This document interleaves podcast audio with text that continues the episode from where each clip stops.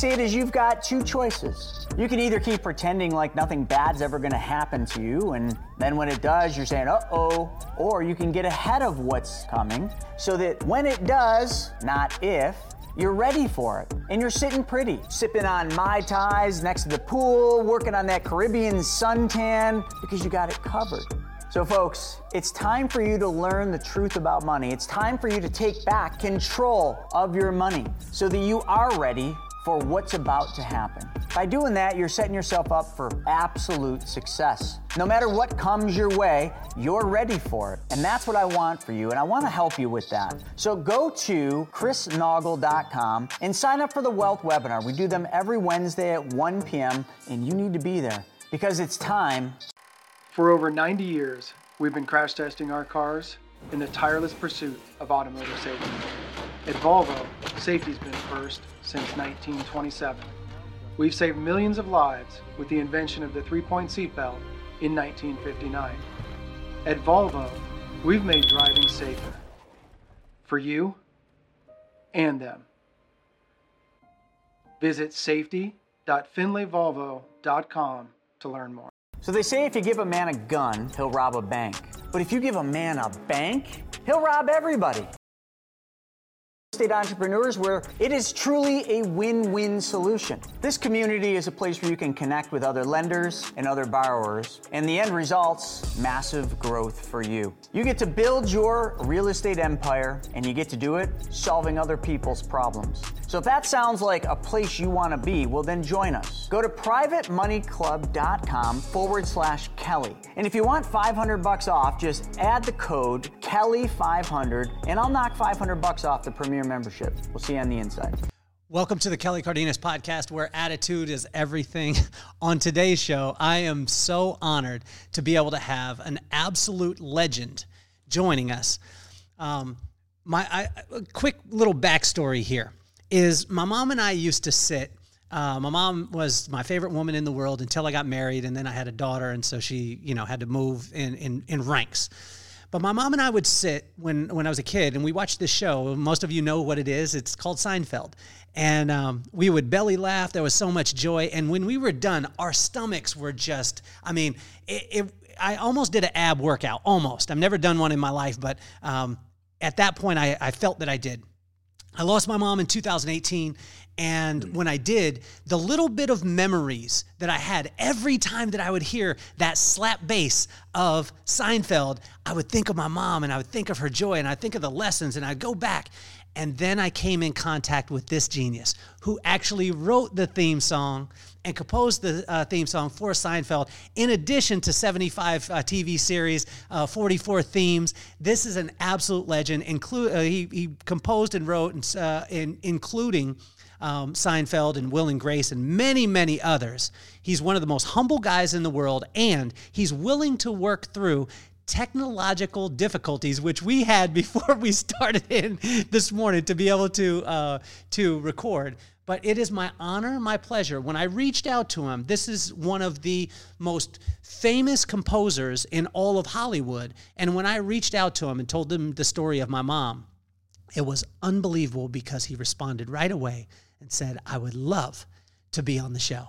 And so it is my honor and pleasure today to be able to have Mr. Jonathan Wolff, the composer, the Seinfeld music guy, who, again, like when I was growing up, or if you, you growing up, if you heard this, if when, every time that you heard this theme, you knew exactly what was happening. You knew that there was going to be an episode that took you to a completely other place and you were able to escape.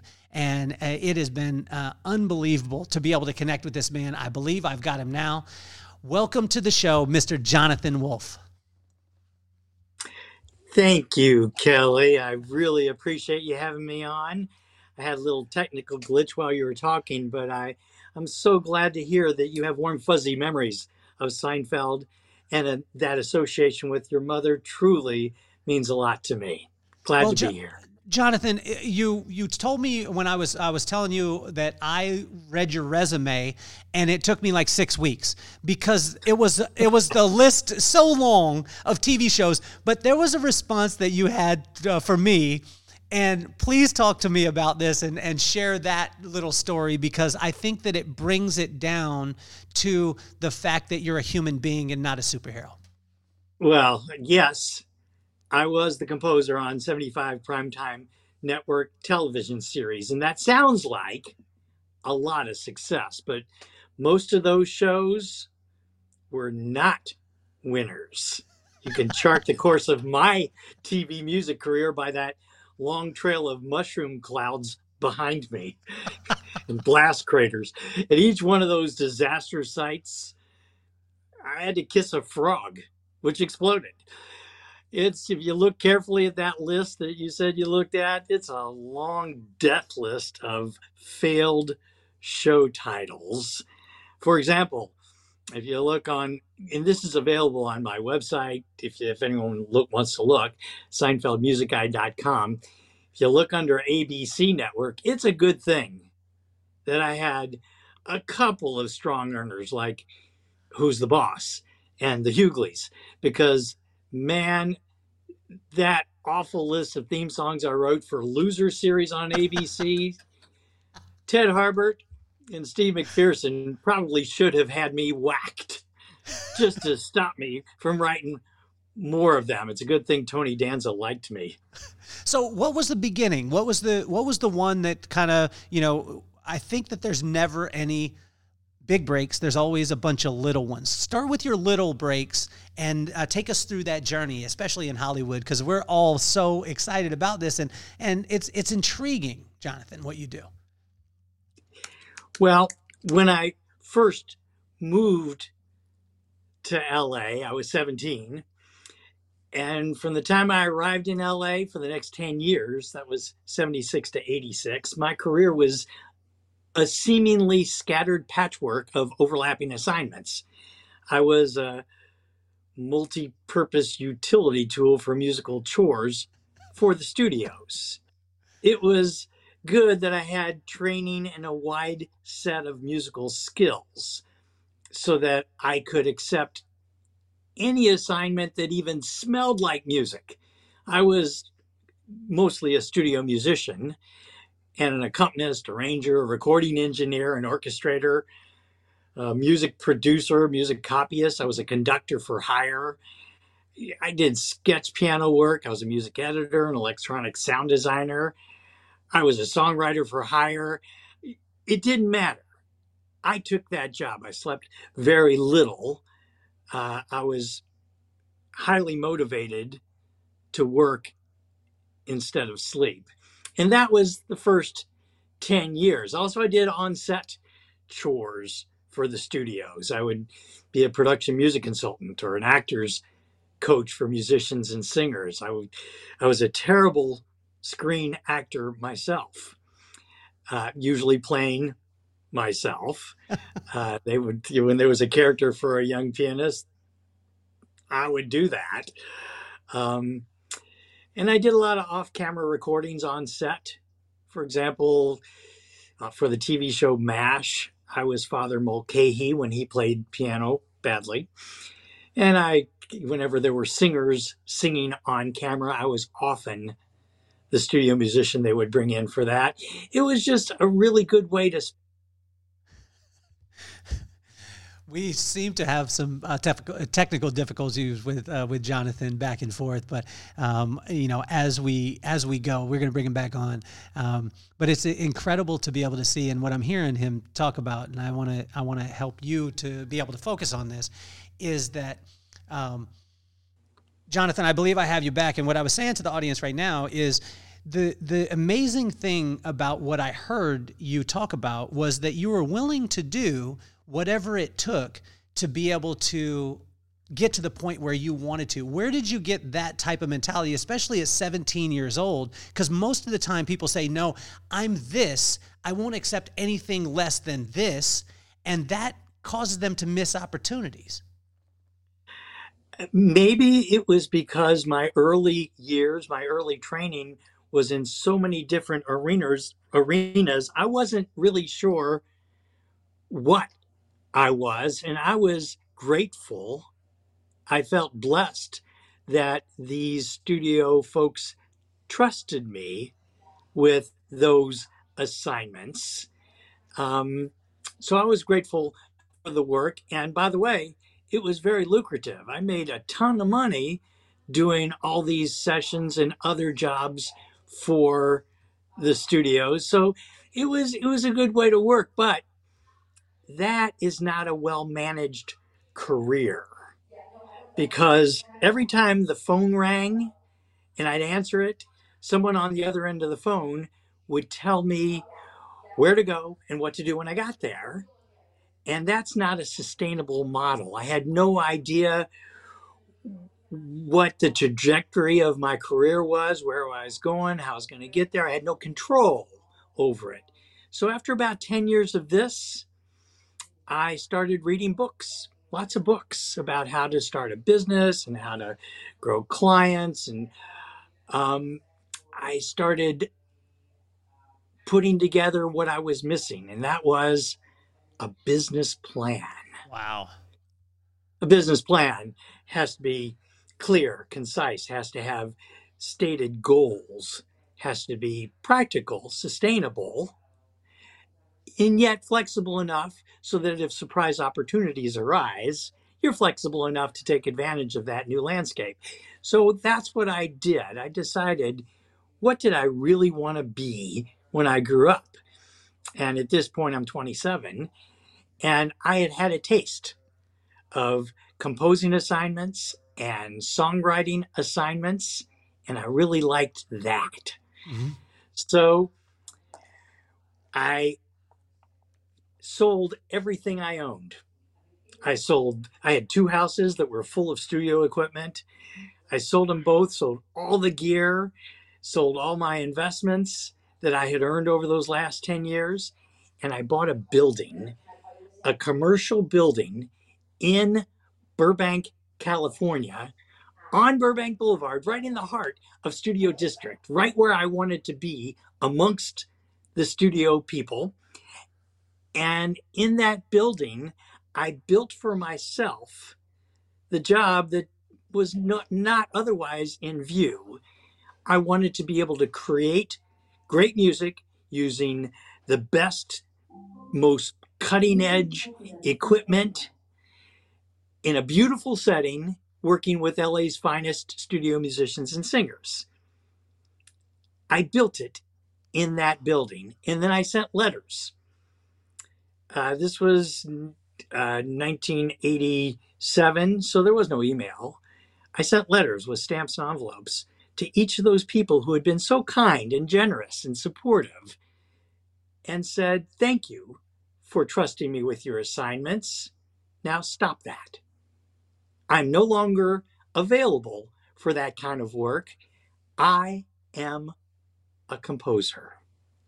Here's my new studio. Let's do business.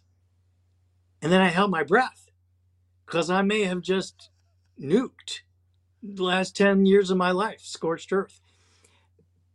But that's not what happened. As those letters arrived at their destinations, as those letters arrived, imagine this, guys. Imagine what Jonathan is talking about about willing to taking the time and being willing to send out letters, letters that you can imagine. I mean, for most of, or some of you guys out there listening, you don't even know what a letter is.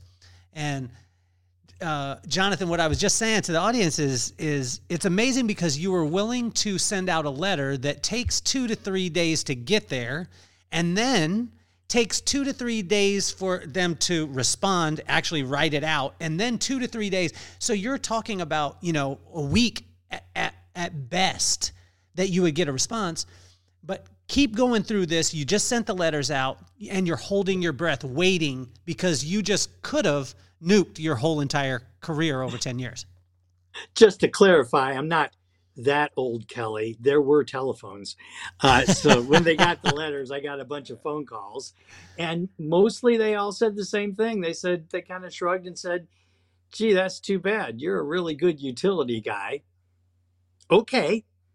And they started throwing me little assignments uh, songwriting assignments, special material assignments, things where a composer didn't work out. And that's how it began. I started getting some traction. And a lot of these early assignments were terrible shows, but that's okay.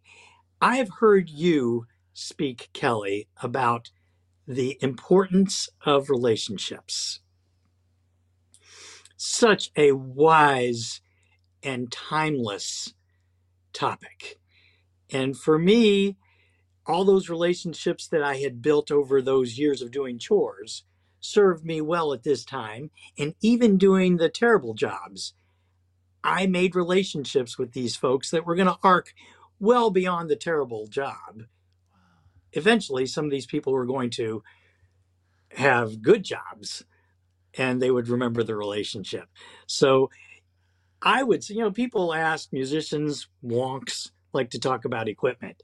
Oh, what guitar did you do? What keyboard did you use? And what my most valuable asset was those relationships. What was the first one that um, you saw and you you knew, hey, this is this is going to be this one's going to gain a little bit of traction, or do you see that beforehand? Uh, you remember I talked about kissing frogs? Mm-hmm. You only kiss a frog if you think it's going to turn into a prince. so I would approach each of my assignments as if, hey, maybe this is the one. I'll write the theme for a show that will become part of Americana, part of the fabric of television culture. Um, and of course, that's usually not true. Uh, in 1982, before I'd sent the letters, one of my, it started off as a chores assignment. I had been hired to be the arranger and producer of music for a show called Square Pegs. The composer was a guy in New York. But because of communication and scheduling confusion, he was unaware that he was supposed to be working on the show. It was not his fault. We later found out. I'm there waiting for this music to arrive, and it never arrived. And so I just stepped up, took over, wrote the songs, wrote the music for the first episode. And by the end of it, the producer had said, Hey, you're now the composer for Square Pegs. And that was my very first credit composer assignment on network TV. So, Jonathan, talk to us a little bit. Let's go to the relationship side because I think a lot of times people uh, work transactional, especially in today's fast paced world. They'll look and they'll meet a person and say, okay, what can I do right now and, and solidify a relationship? And it almost freaks them out a lot of times when I'm in environments and they'll say, what do you do? And I'll just ask them a question and because I want to get to know the person and get to know the person before I ever need them. Can you talk about that because you are a master at relationships, especially navigating Hollywood the way that you have been able to do? In navigating Hollywood, it's probably one of the most desired areas. I mean, it's it's it's one of those things where so many of us so many of us are so intrigued on how to be able to um, navigate a, a Hollywood situation. And the more and closer I get in that scenario, it's all about relationships. And in the event that you come transactional, you don't last very long. Can you speak on that? It is true. I'll tell you a little story. During my chores years, when there was an industry strike, it is now for people listening in the future, it's now August 2023, and there is right now an industry wide strike of the writers and actors. But that's not something new. In the 70s and early 80s, that happened a couple times. And when that would happen, I would take my thimble full of talent and my bag of tricks and go on the road and do concert tours. Usually as a conductor, sometimes I would play in rock bands or whatever. And I kind of settled into working for Vegas artists where I could write shows, conduct the shows. And even after the strike ended, I would work all day in the studios catch the 6 p.m. flight to McCarran. You're in Vegas, right? Uh, I was. I used to live in Vegas. You were. Yeah. Okay. Catch that 6 p.m. flight from Burbank to McCarran, conduct the early show, write a little bit in between, conduct the late show, maybe take a nap if my writing is finished, take the 6 a.m. flight back to Burbank. I did that for three years, by the way. Two of my Vegas acts, getting to your question, Diana Ross and Tom Jones shared the same opening act. He's a comic, a guy named George Wallace. Brilliant comic. But he was just an opening act at the time. But I made friends with him and I we talked about him singing little songs. So I wrote little songs for his opening act and I would come out early and accompany him just for for free and for fun. And we became friends after that. Many years later, George Wallace called me and told me ex- to expect a call from his buddy, Jerry Seinfeld. It turns out, in real life, Jerry Seinfeld has a best friend named George. It's George Wallace. Oh my god. So I got a phone call from Jerry Seinfeld. To your question, it was all about that relationship that I had earned with George Wallace. Earned relationships are way more valuable than those that you get because, I don't know, you were born into a famous family. And that's how I met Jerry, and that's how I got hired to be the composer for Seinfeld. So, oh. It's it's incredible, Jonathan. So t- take us to that that point of you know with Jerry. You meet him. He talks to you about composing for the show. Do you watch the pilot? Do you watch the show, get the feel for it, and then make the music in the feel of the show? I mean, or or is it? Do you do it separate? How? What, take us through your process. I was not the first composer for Seinfeld. The pilot had been done by another guy, and he did an okay job. Um, nothing but respect. Even the best MLB batters sometimes ground out. Hmm. And this guy just did not swing hard enough at it. So I watched the pilot and I gave Jerry my opinion on it. The opening credits for what was then called the Seinfeld Chronicles was Jerry doing stand up. Jerry doing stand up is one of the most iconic, and uh, when Jonathan talks about it, he, he talks about it being Americana. It is it is weaved into the fabric of of American TV culture, and you know to be able to see this has been un, unbelievable.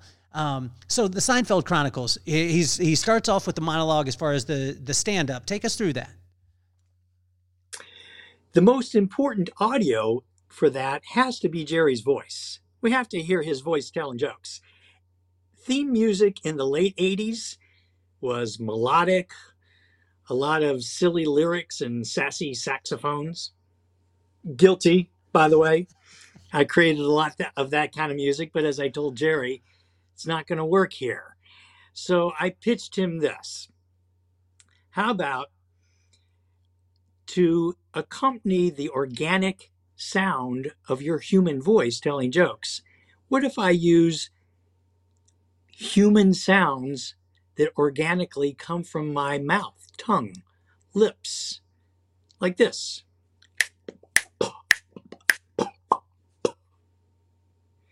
And I had his attention. As you know, Kelly, there's a point at every pitch meeting where you got to grab their attention. There's a moment where you got to put the go button in front of them and say, push the button. And that was the moment for Jerry who went, wow, that's wild. Because at the time, sampling technology was in its infancy. Nobody was really using it for practical purposes yet. You know, there was, you know, singing cats and things like that. But I really wanted to put it to use uh, by sampling my tongue and lips. And very, so I said, come on over, Jerry. It was a Saturday. I was alone at my office And he came over and brought video of his stand up. And I built this little piece of music, starting with that percolating rhythm, that percussion, the mouth percussion that blended well with his voice. I noticed that his delivery, like a good rapper or storyteller, has a meter, a pattern to the way they deliver. You probably use that technique when you're doing public speaking. I do. And I noticed that his comedy had a certain meter to it. And I put a clock on it in my head. It was about 110. And then I said, okay, that's going to be the tempo of the Seinfeld theme music, your tempo. And the slap bass that has grown into the prominent identifying signature for Seinfeld. I use that kind of like punctuation for his jokes. Like in old vaudeville, the drummer would hit rim shots after a joke so the audience would know when to laugh. I created a bass line so simple, so basic, so sophomoric that it did not require meter to hold water. It could stop and start whenever it wanted. And in that way, I could weave the bass lines in and out of his jokes in his monologues to punctuate and to build along with his monologue. Now, I knew that this was going to commit me to creating a new piece of music, a bespoke, timed piece of music for each monologue to fit the timings of the monologue and his individual jokes and punchlines. And if he did choreographed hijinks, which he does, uh, that I would fill that with bass silliness. And in that way, the Seinfeld theme was built to be modularly manipulatable. The architecture of it was open so that I could fit it to each monologue. At the time, there were only four episodes. this was not a hit show. Oh four episodes gosh. is an insult. It's not really a job, but he's a friend of George Wallace. So, of course, I'll do your four episodes and I'll create special music for each of those monologues. Did that answer your question about that phone call? Oh my gosh. Well, but take us to this too, because this is where, I mean, Jonathan, this is where we start to ask the question if you had to craft a specific, if you had to craft, if you had to craft a specific piece of music for every single monologue and the show starts to take off, how are you able to do this? And take us through that process because most of the time, you when we would hear like Magnum PI, I could hear it in my head right now. I hear Magnum PI, and it goes. It's the same theme music every single show. I think of Who's the Boss, who you were talking about. It's it's the same beginning, but you're saying with Seinfeld, it had to be adjusted every single time to be able to make to hit his jokes. The answer to your question is I got better at it. I got faster at the timings. I got better at manipulating the samples. I got better at it. And technology was exploding at that time. There were uh, timing programs for music that were up and coming. And I was able to make use of that as a tool for efficiency to create those monologues. Uh, practice just like anything else. The first time you try something, in this case, it was a new species of music. It's going to take a while. I stumbled. But, you know, after I'd done, you know, five, six episodes, I was pretty fluent. And what used to take me hours would take me minutes. Mm. Can you talk about the the processes this way because it's one of those things where a lot of times um, when you do something like this, your genius becomes normal to you and then somebody else comes into the the, the craft and they see it and they're like, oh, that's a superpower. But you see it as, uh, I mean, it's on my shelf. Like I, I've done it before. I've done this thing. Can you talk to the importance of having systems in your business and how to be able to grow it? businesses have to grow or they die. I, as a composer, was a small business person, just like you are a business person. You've got a number of different enterprises going on. You're a public speaker, you're an author, you've got the salons, you're a style guru. I only had one trick uh, music.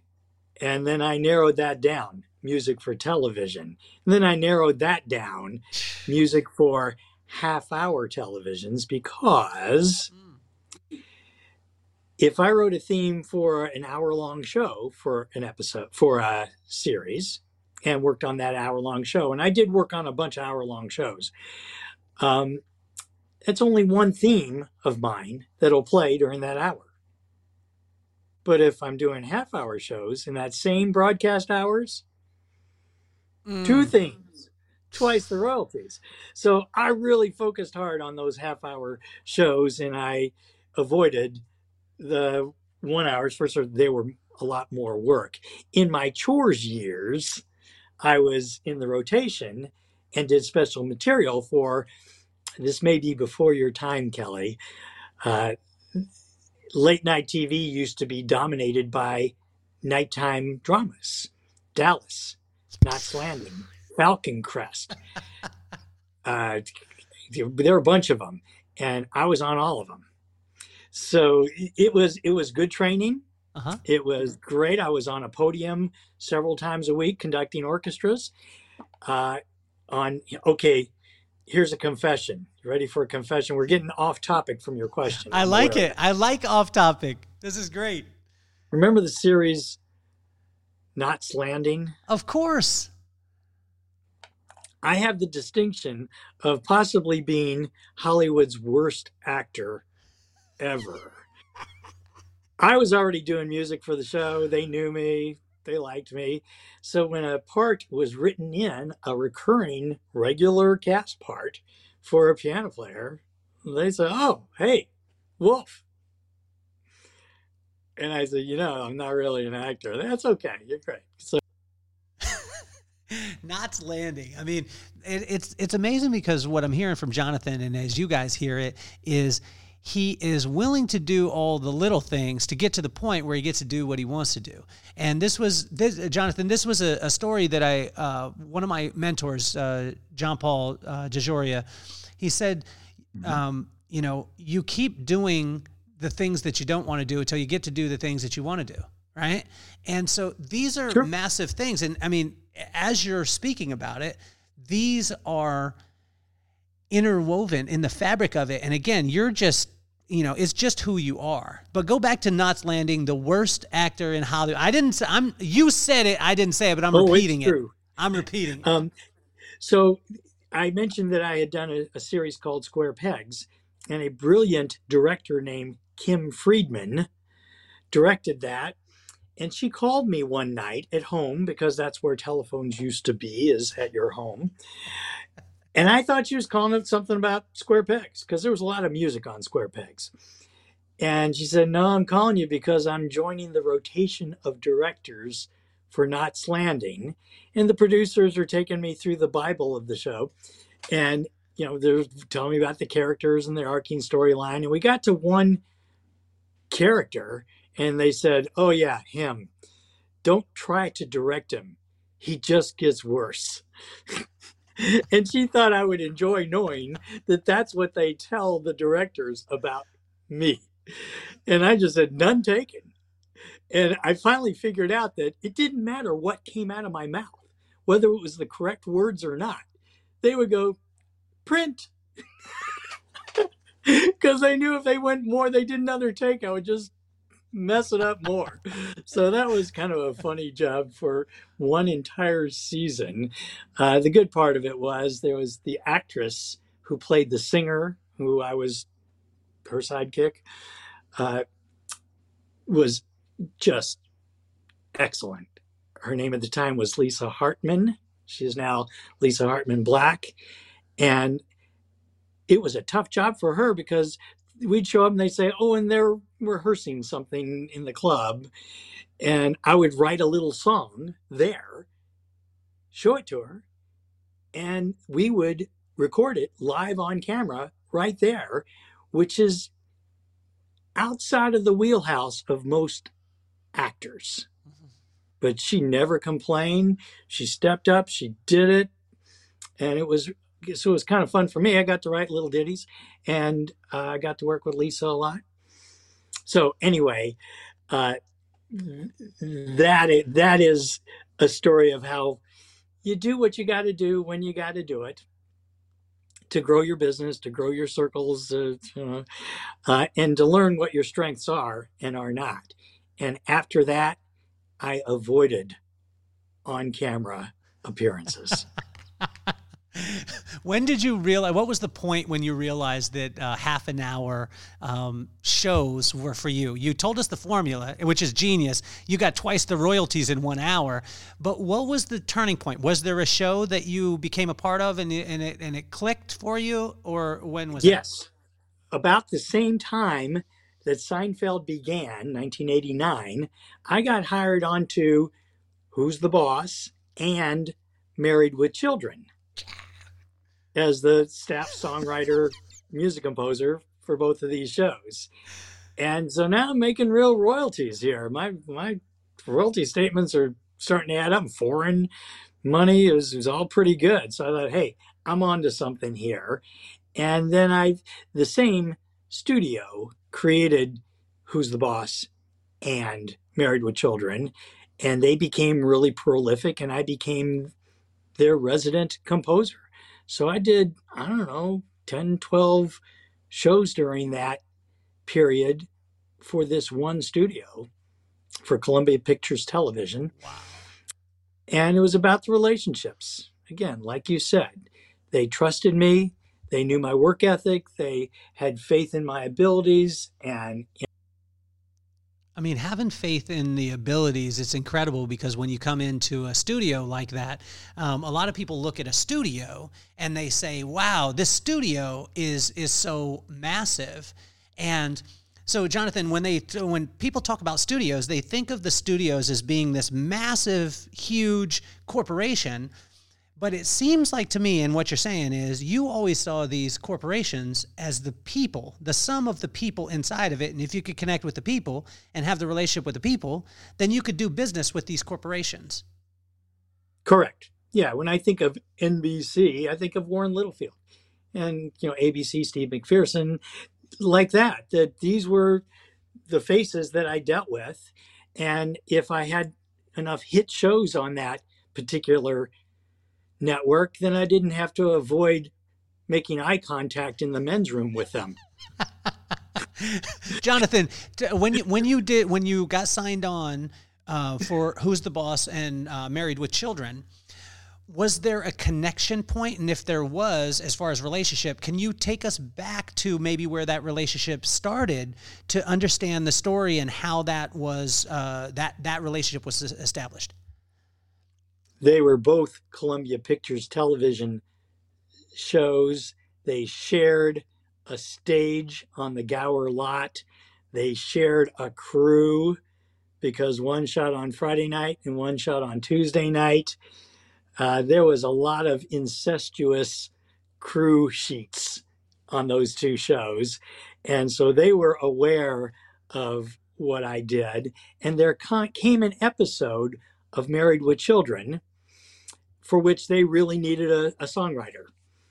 Uh, up to that point, Married with Children really didn't have a lot of music. They didn't like music. They would prefer to have funny things coming out of people's mouths, and I did not disagree with that. But there was this episode. This was the era of "We Are the World," and if you recall, you may have been too young, but oh, if, I, at that time, "We Are the World" was a sweet, lovely song and everybody who was important, everyone who was cool and hip and happening that year at the Grammys was on We Are the World.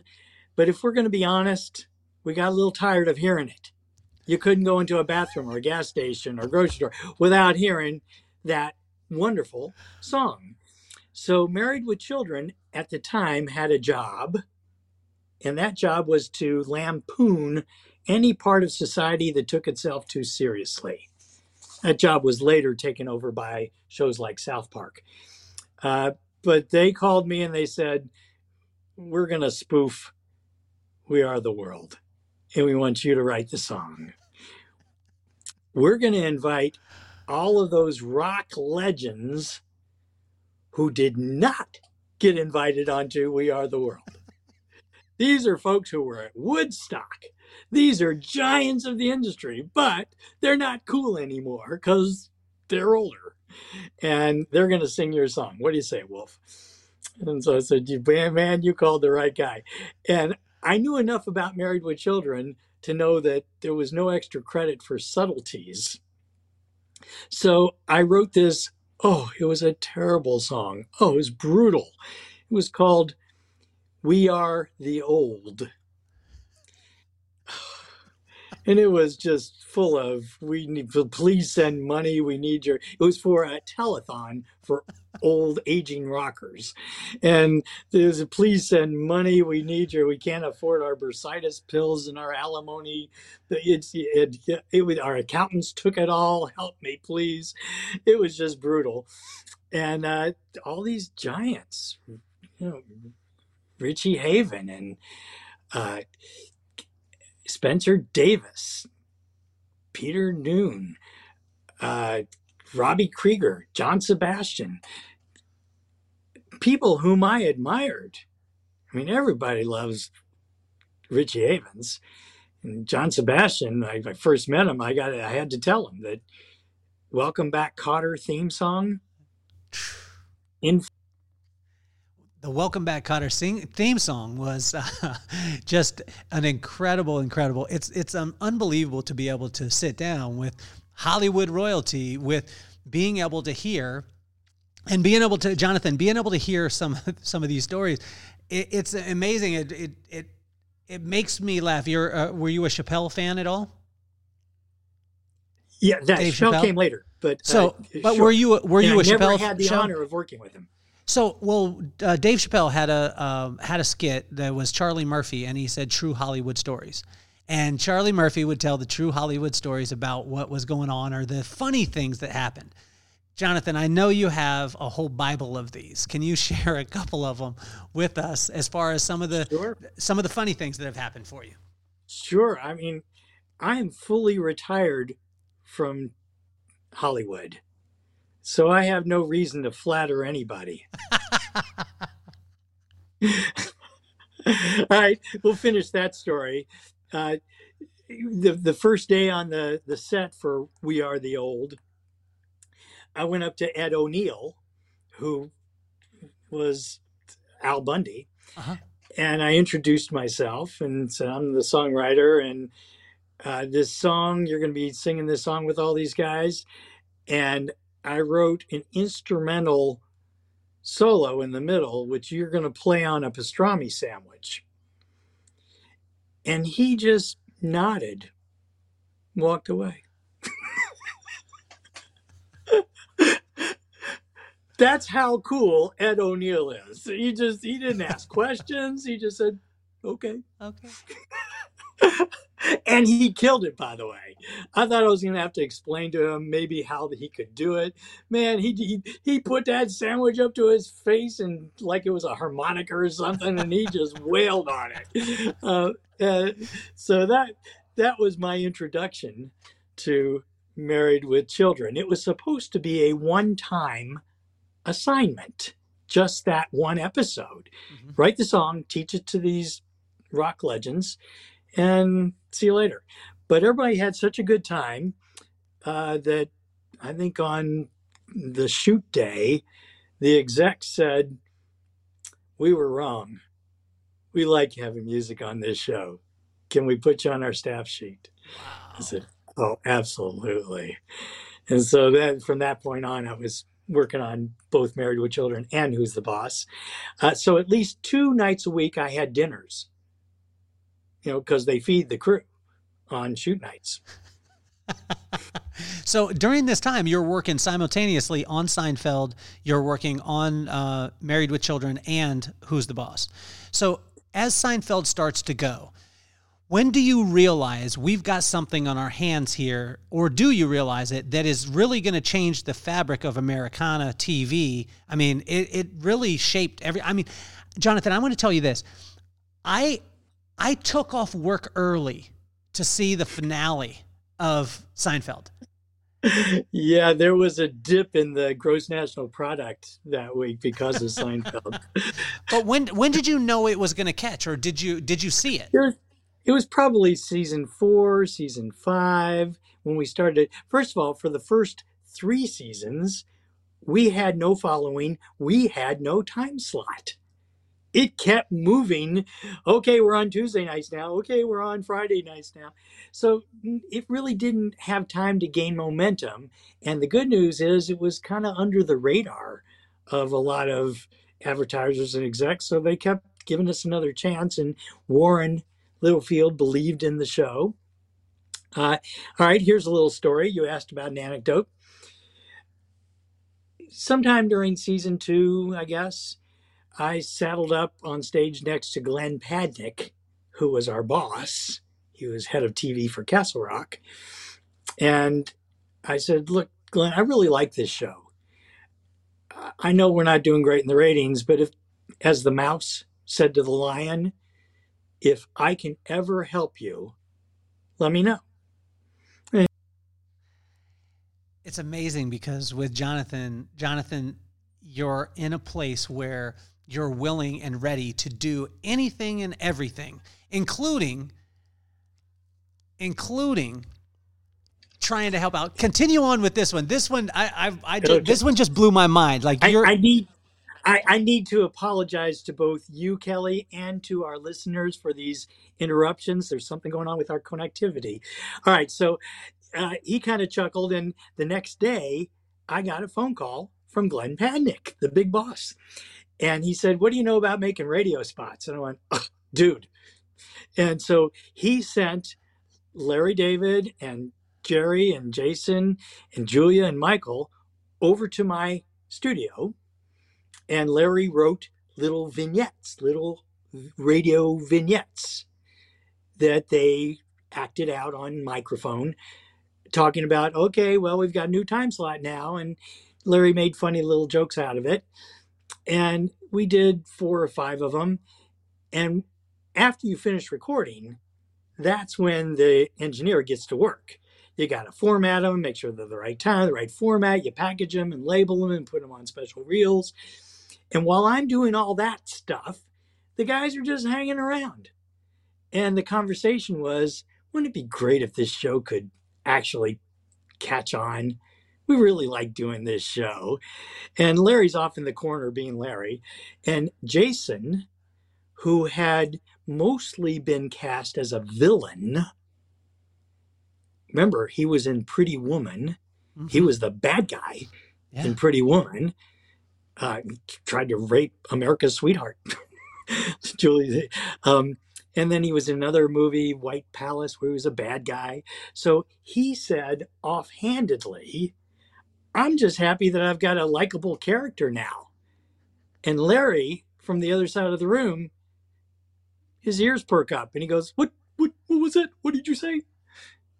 And Jason said, Well, I'm just glad that George Costanza's a you know likable guy. And Larry says to nobody, like to himself, he says, Yeah, I don't think so. And at that moment, George Costanza became this despicable, awful, horrible, lying cheater that we know as George Costanza because he knew that Jason would somehow pull off this awful character and be likable. And it happened there at my studio.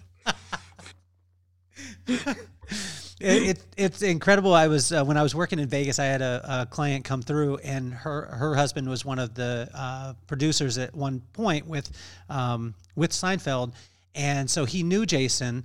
And my me and my friends were inspired. My whole life is wrapped around Seinfeld, and we used to practice Festivus every year. We would come through and do the airing of grievances, everything like that. And my brother wrote out a um, a invitation to Festivus, and he, he's a good artist. Wow. He did the thing.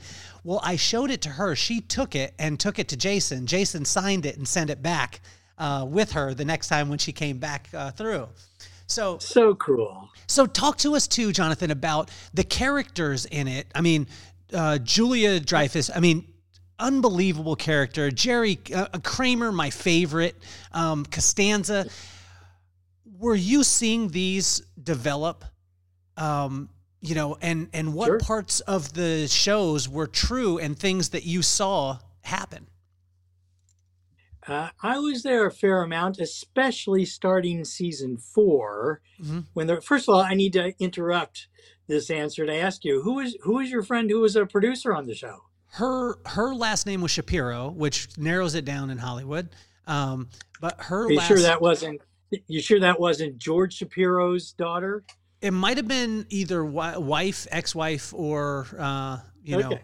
yeah, Yeah, because I don't think we had a producer named Shapiro except uh huh. the great, mighty, powerful, wonderful, sweet, kind George Shapiro. Okay, so there, so he and he's the kind of guy who would do what you described. Yeah. Who would take a, you know, something And see, what was crazy is I didn't know. I didn't know. I just sat with the lady and we talked about it, and she said that her husband had done some done some work with Seinfeld. And I, when I told her the story about George Costanza, and I told her about uh, the story of, um, you know, when I told her uh, this this woman about. Uh, you know, us loving Seinfeld and this, the uh, Festivus and practicing it and airing of grievances and all these things it wasn't that because I had been always taught I'm, I'm never in the ask for from somebody is I was just telling her the story and she offered that up and then uh, when it came back all my friends were blown away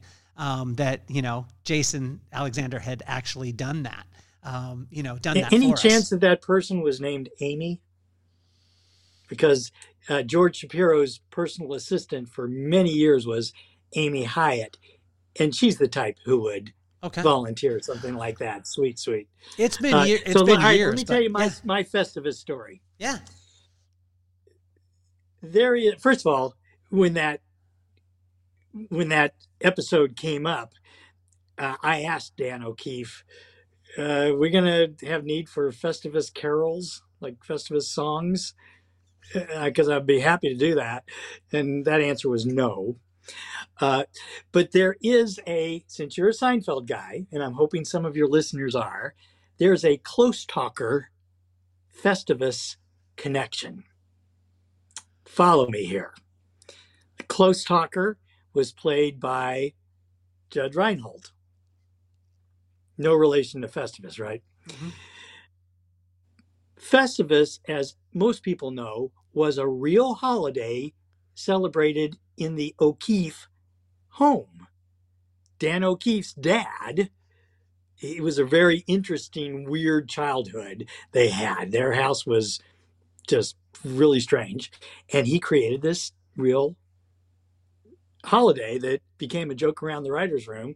And somebody, I think Larry Charles, said, Dan, write the episode. So uh, it's a real thing. Now, Dan has a brother named Mark O'Keefe, also a writer, who wrote a series called The O'Keefes about the strange, weird, wonderful, adventurous childhood in the O'Keefe family.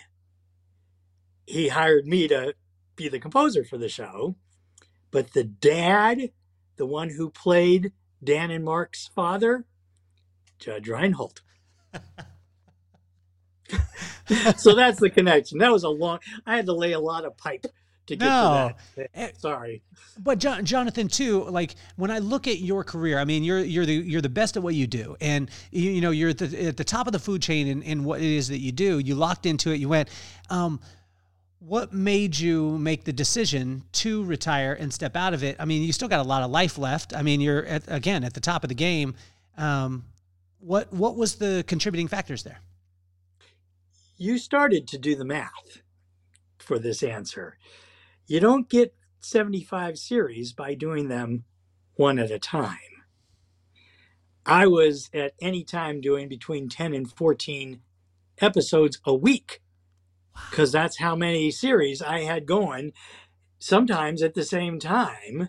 So I had no time to sleep, and um, it's really good for business, but not good for my home life. Mm. My wife and I, boy, we just kept having way too many kids. And those kids needed me more than Hollywood needed more of my music. So at some point, my wife and I picked a date. This was in the year 2000. And at this point, we had four kids. Um, and we planned to be married a long time. So, you know, uh, in 2000, we announced I'm retiring. Five years. Everybody, five years. People that worked for me, my clients, the studios, everybody. Five years. Five years. Imagine if, you know, those of you out there listening, if you took five years right now and you said, hey, in five years, I'm out. Imagine how much fortitude that takes for that to be able to happen. So you say five years. Yeah. And uh, during those five years, my staff had an excellent staff of brilliant music and office professionals. Uh, we decided who's going to stay with me to the end mm-hmm. and who wants to get launched. Mm-hmm. And those who wanted to get launched, I got them jobs elsewhere. And sometimes they were composer jobs. Some, you know, calls would come in and I'd say, this would be a really good job for Brett. Brett, you take that job, you're launched now. Um, and, but after five years, we all knew which of my people were going to inherit which clients because we had already established that relationship. So that when i left it was it was smooth and i could just back away and go into hollywood witness protection and focus on i knew that my clients were in good hands. I only hired employees who were better than me. They were more skilled, more talented, annoying. These people were so good. And the reason I hired them was because I would say to them, someday you're going to kick my butt. And when that happens, I want you working for me and I'll help you do it. So I left my clients in good hands. Uh-huh. And when 2005 arrived, it was a little bit sad to walk away from a couple of these shows that had been good to me. Will and Grace actually picked up another year. I had scheduled it to end with Will and Grace, which was a really fun job for me because I got to play a lot of very naughty piano on Will and Grace. Um, but they got this other year and they called up and they said, well, you're going to stay for the next year, aren't you? And I went, uh-uh. I, yeah, I've given you enough music you hire my music editor and you hire this guy and you can still get to me through them. Uh, so i had to leave will and grace but they understood and wished me well. They threw me a lovely retirement party on set. Uh, reba man did i love working for reba mcentire. She is as awesome as you think she is kelly. Uh, when the day she hired me uh, we're, you know, she'd already said, I want you. I want you to be the music guy for the TV show Reba. And I said, Well, I have something to disclose to you, Reba, that I hope does not have a negative effect on the next 10 seconds. I'm retiring in two years. I'll take really good care of you. You'll be in great shape, and my replacement will be better than me and she thought about it for a second. she went, "Wait, wait, did you just say two years?" I went, "Yeah." She goes, "Oh, honey, I hope I'm still working in two months." and she meant it. It was a sincere lesson in humility. She realized, and she explained it. She says, "A woman of a certain age." We become invisible or dispensable and I don't know how long I'm going to be able to ride this wave. So I'll take you for those two years. What a gem. What a wonderful amazing artist. And so for those, it was sad to say goodbye to that. But she also wished me well and let me use her hockey tickets because she wasn't using them. She was in Hollywood, and and I asked her, uh, "So you still got those hockey tickets?" You know, because anytime you watch a Predators game, she's there at the glass, and she's we were at a she was having a little birthday party for herself, and I and I said, "Yeah, I'll take those tickets," and her husband at the time he overhears it and turns around and goes, Honey, no, not the hockey tickets.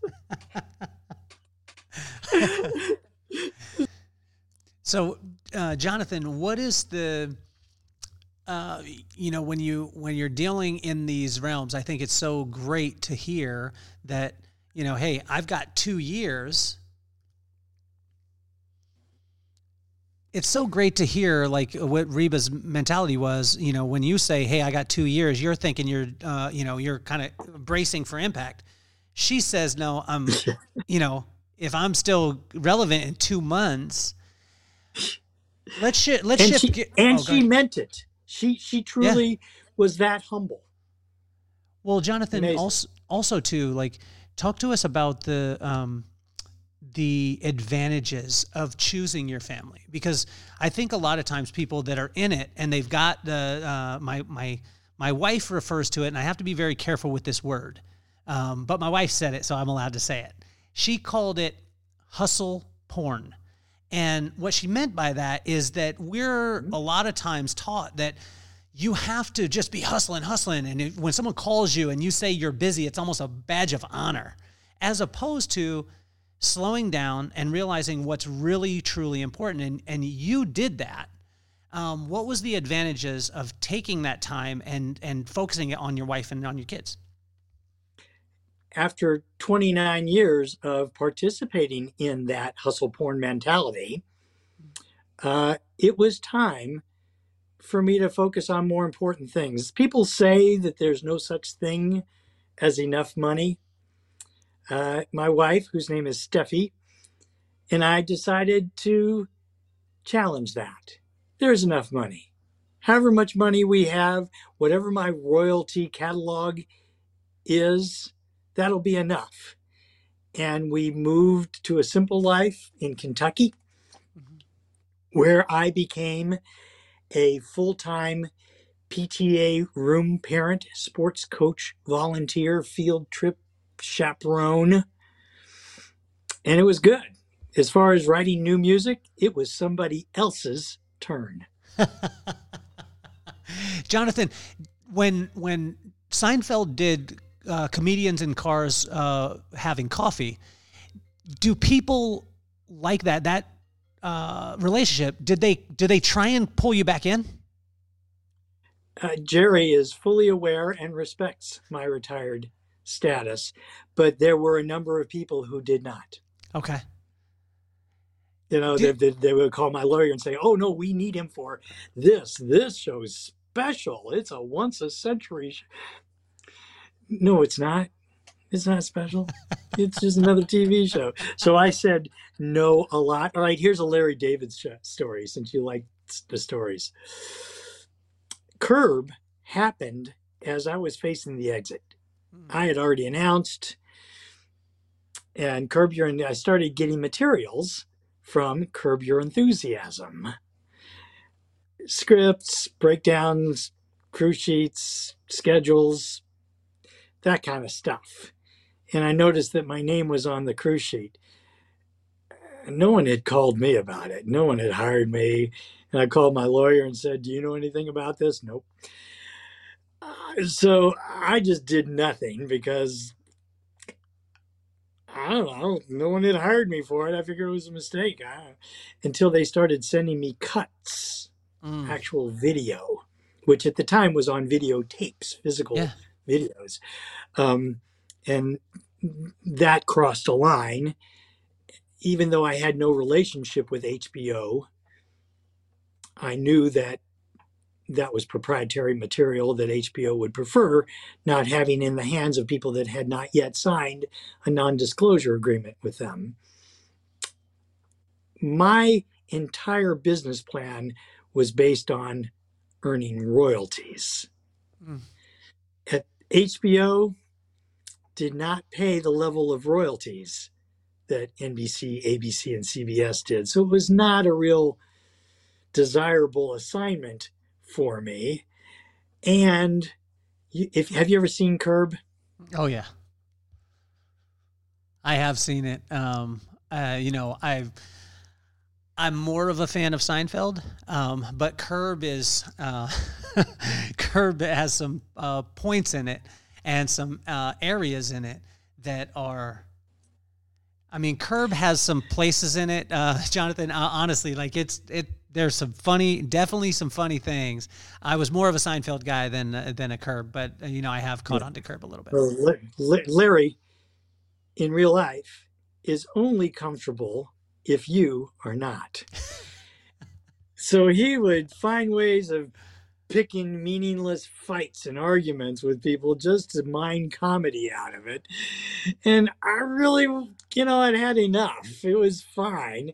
I worked with Larry after Seinfeld, by the way. Uh-huh. Uh, this is something those of us on sour grapes have agreed to not discuss it further. but anyway, so I, I do what nobody wants to do. I called Larry David and said, Hey, it's Wolff. Um, hey, thanks for sending me all this stuff. I'm pleased that you entrust me with your new show. It looks really great. You are really funny. This show's going to last a long time, Larry, but I am not. I'm about to retire. Can I help you get a different composer? And Larry can be willfully obstinate. He can pretend ignorance. He goes, What do you mean? Well, no, no, you'll be great. Don't worry. It'll be great. I'm glad to have you aboard. Went, no, Larry, let me let me be clear. Um, I can't do the show. What are you saying, Wolff? What are you saying? What, what's going on? What's the problem? You need more money? What? And I went, Larry, just for clear communication, I hope this is not offensive, but I'm going to put it in stark terms. I am no longer your composer. I don't work for you anymore. I'm never going to write a single note for Curb Your Enthusiasm, but I'm happy to help you get somebody else. And he paused for a moment, and is on the phone, and he says, But you thought I was going to hire you? I wouldn't hire you. You're a hack. so I said, Well, I'm glad we agree on that. Um, then I guess that means I don't need to recommend anybody. And what do you want me to do with all these proprietary materials that you sent to the hack? and he hung up. and that, that's, that's, the last time I talked to LD. But you know, not that he's he was never mad. He's he never gets. I've never seen him actually mad. Yeah. He just acts like he's mad so, so Jonathan, I started the podcast because of my kids. Uh, I Maddox, Maddox who's uh, 11 years old, just about to be 12, just started sixth grade. My daughter is 14 years old, just started high school. Um, so I've got a middle schooler and I got a high schooler now. But when I started the podcast, what I wanted to do is I, I, I was always very conscious with them. I never wanted them to worship idols um, whether it be music, entertainment, um, you know, any any type of celebrity. I never wanted them to worship idols. I wanted them to be inspired by icons like yourself. So, what advice would you have for Maddox and McKenna? And if you could use both their names, it would be awesome. Maddox and McKenna, nice to meet you both. I'm so proud of you. Your dad speaks highly of you and I look forward to meeting you in person. I agree with you, Kelly. Hollywood, there's this weird thing, and I'll just use a couple of examples. These are not specific because I'm sure these are perfectly nice people. But their parents named them Frank Sinatra Jr. and Quincy Jones III. It's a thing in Hollywood that offspring are expected to follow in footsteps. I intentionally did not name our kids like that. And in fact, we made a point of not giving them music lessons when they were young. until we could make our great escape. We did not want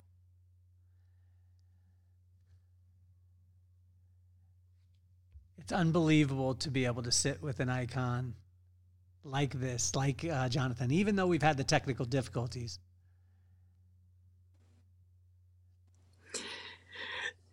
I'm back now. I, again, I apologize for oh, you're good. this problem is. You're okay.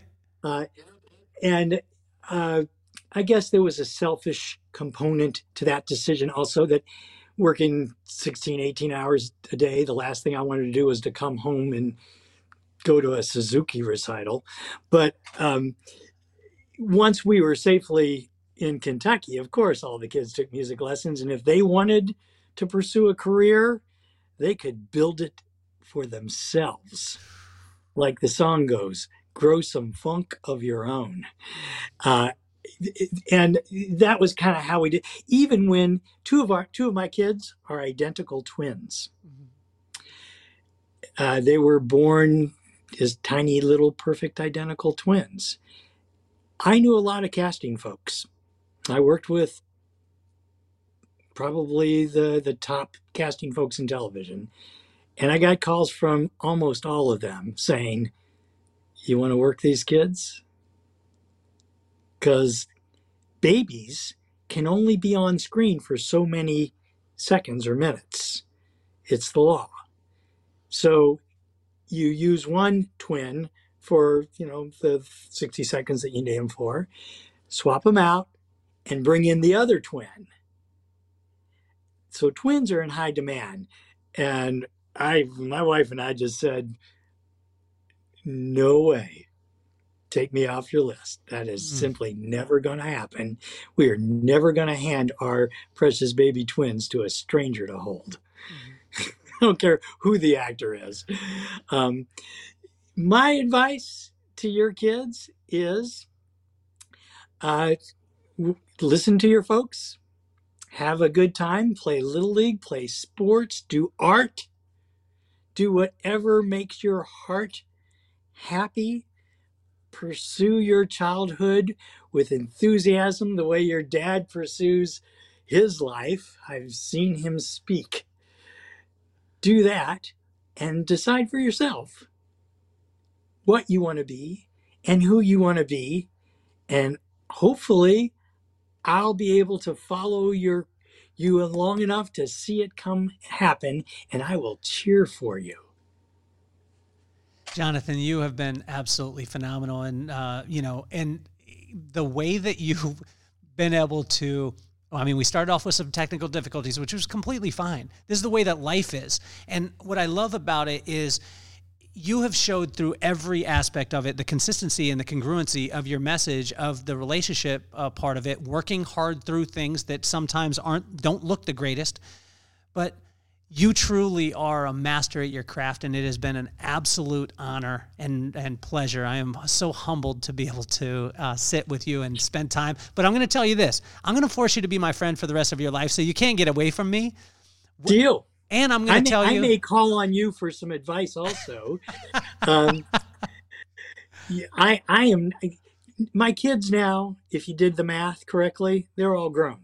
Mhm. They have their own careers. They're all they're doing fine on their own. They don't need me twenty four seven. And even when they were went to college, it was embarrassing if I showed up at school to hand out glue sticks and cupcakes. So when they went to college, I became a college lecturer and started doing that first at their schools and then word got out and so i've done a lot of college lecturing i've lectured at every ivy league school and all of the top music conservatories uh, when that parlayed into what you do professional public speaking uh, i bring a totally different vibe i've seen your vibe high energy, inspiration, motivation. People leave your presentation. It's it's incredible to hear edifying words from uh, from a um, from a master at what he does, from an absolute legend. Um, I've got a huge smile on my face right now. Um, you you change their lives by your message. Um, some of your guests, I listened to a few of your episodes. Same thing. Brilliant folks with powerful messaging. By the way, notice there was none of that today. Uh, no, there was a lot of that today. But um, so now I do uh, some professional corporate public speaking. I do mostly from the piano. I sit at the piano and I tell stories, kind of like what we did today. I bring the Hollywood. I talk about Seinfeld and Jerry and uh, Lurking with Larry. I take Q and A, and it's not inspirational as you are, but it's entertaining and fun. So I look to pros like you, people who have done it for a while and have a following, uh, to learn from your example on how I can put your best practices to use in my corporate public speaking. I mostly do non nonprofit, mm-hmm. not for profit mm-hmm. events. Uh, I, I don't really need money, and this is a good way for me to volunteer, to give wow. back. So I I'm going to be have you in my head the next time I take the stage. Well, I, t- I tell you, it would be it would be my honor, my pleasure. Um, you know, I'm I'm humbled you even saying that, but I, I tell you, I, I am available to you, and I have we have something that in the future, what I would love to be able to do. When you said you do it from the piano, we actually created the podcast live, which is called the Vibe Room. And we've got our next one, October 15th. Um, we've got, um, you probably know him. You probably know Larry Namer from, uh, from Hollywood. Um, but Larry Namer was the uh, founder of E Entertainment Network. Um, but uh, we've got him, we've got Thurl Bailey, and we've got a, a musical artist called uh, named Damian Horn. So so many people were asking about the podcast, and like a guest like you, they were like, "How could I ever be in the studio, a fly on the wall, to be able to meet Jonathan?" Well, we created an, an, an environment that's called the Vibe Room, where we have a studio audience and we do the podcast live. And I would be honored in the future to have you as a guest at the Vibe Room. This would be unbelievable to be able Thank to. Thank you. Oh, be, that be, would be fun. October 15th of this year. No, no, no. I'll that be... that one's already set. That one's set. But I'm okay, just talking good. about future. I'm, I'm, just talking future out the. Yeah, I know you have. You're a busy man. Sure. But I mean, sure, I'm we'll just talking future. What connections you need? Do you do you have it connected through ISDN? How do you do that that connectivity?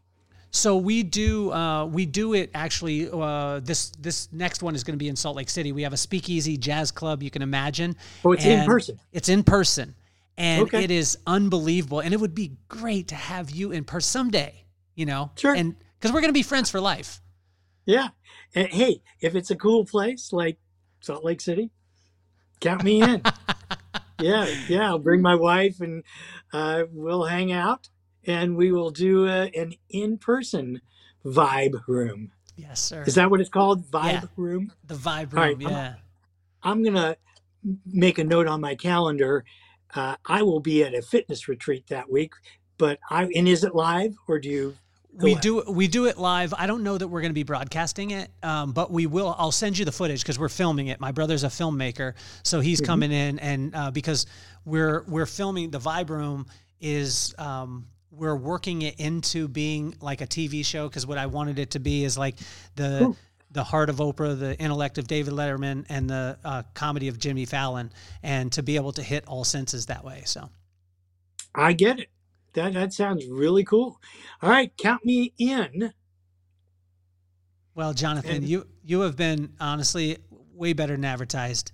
You're an, an incredible human being, and I I tell you, for me, it, it's such an honor to not only from the things that you do, but the person that you are, and the fact that I get a new friend, and I have a friend in Jonathan Wolff now for the rest of my life and the rest of your life. I'm gonna I'm gonna force that. So um, I want to thank you so much. I want to thank all our sponsors. I want to thank every one of you out there uh, that has been listening uh, to the to the podcast. Um, Jonathan, it has been an absolute pleasure and honor, and I thank you so much uh, for being on the show. Well, the honor is all mine, and I appreciate your kind words, Kelly. Me and you, we're not done yet. We're not done. We're not done. You're officially off the hot seat. Thank you so much, Jonathan. Bye.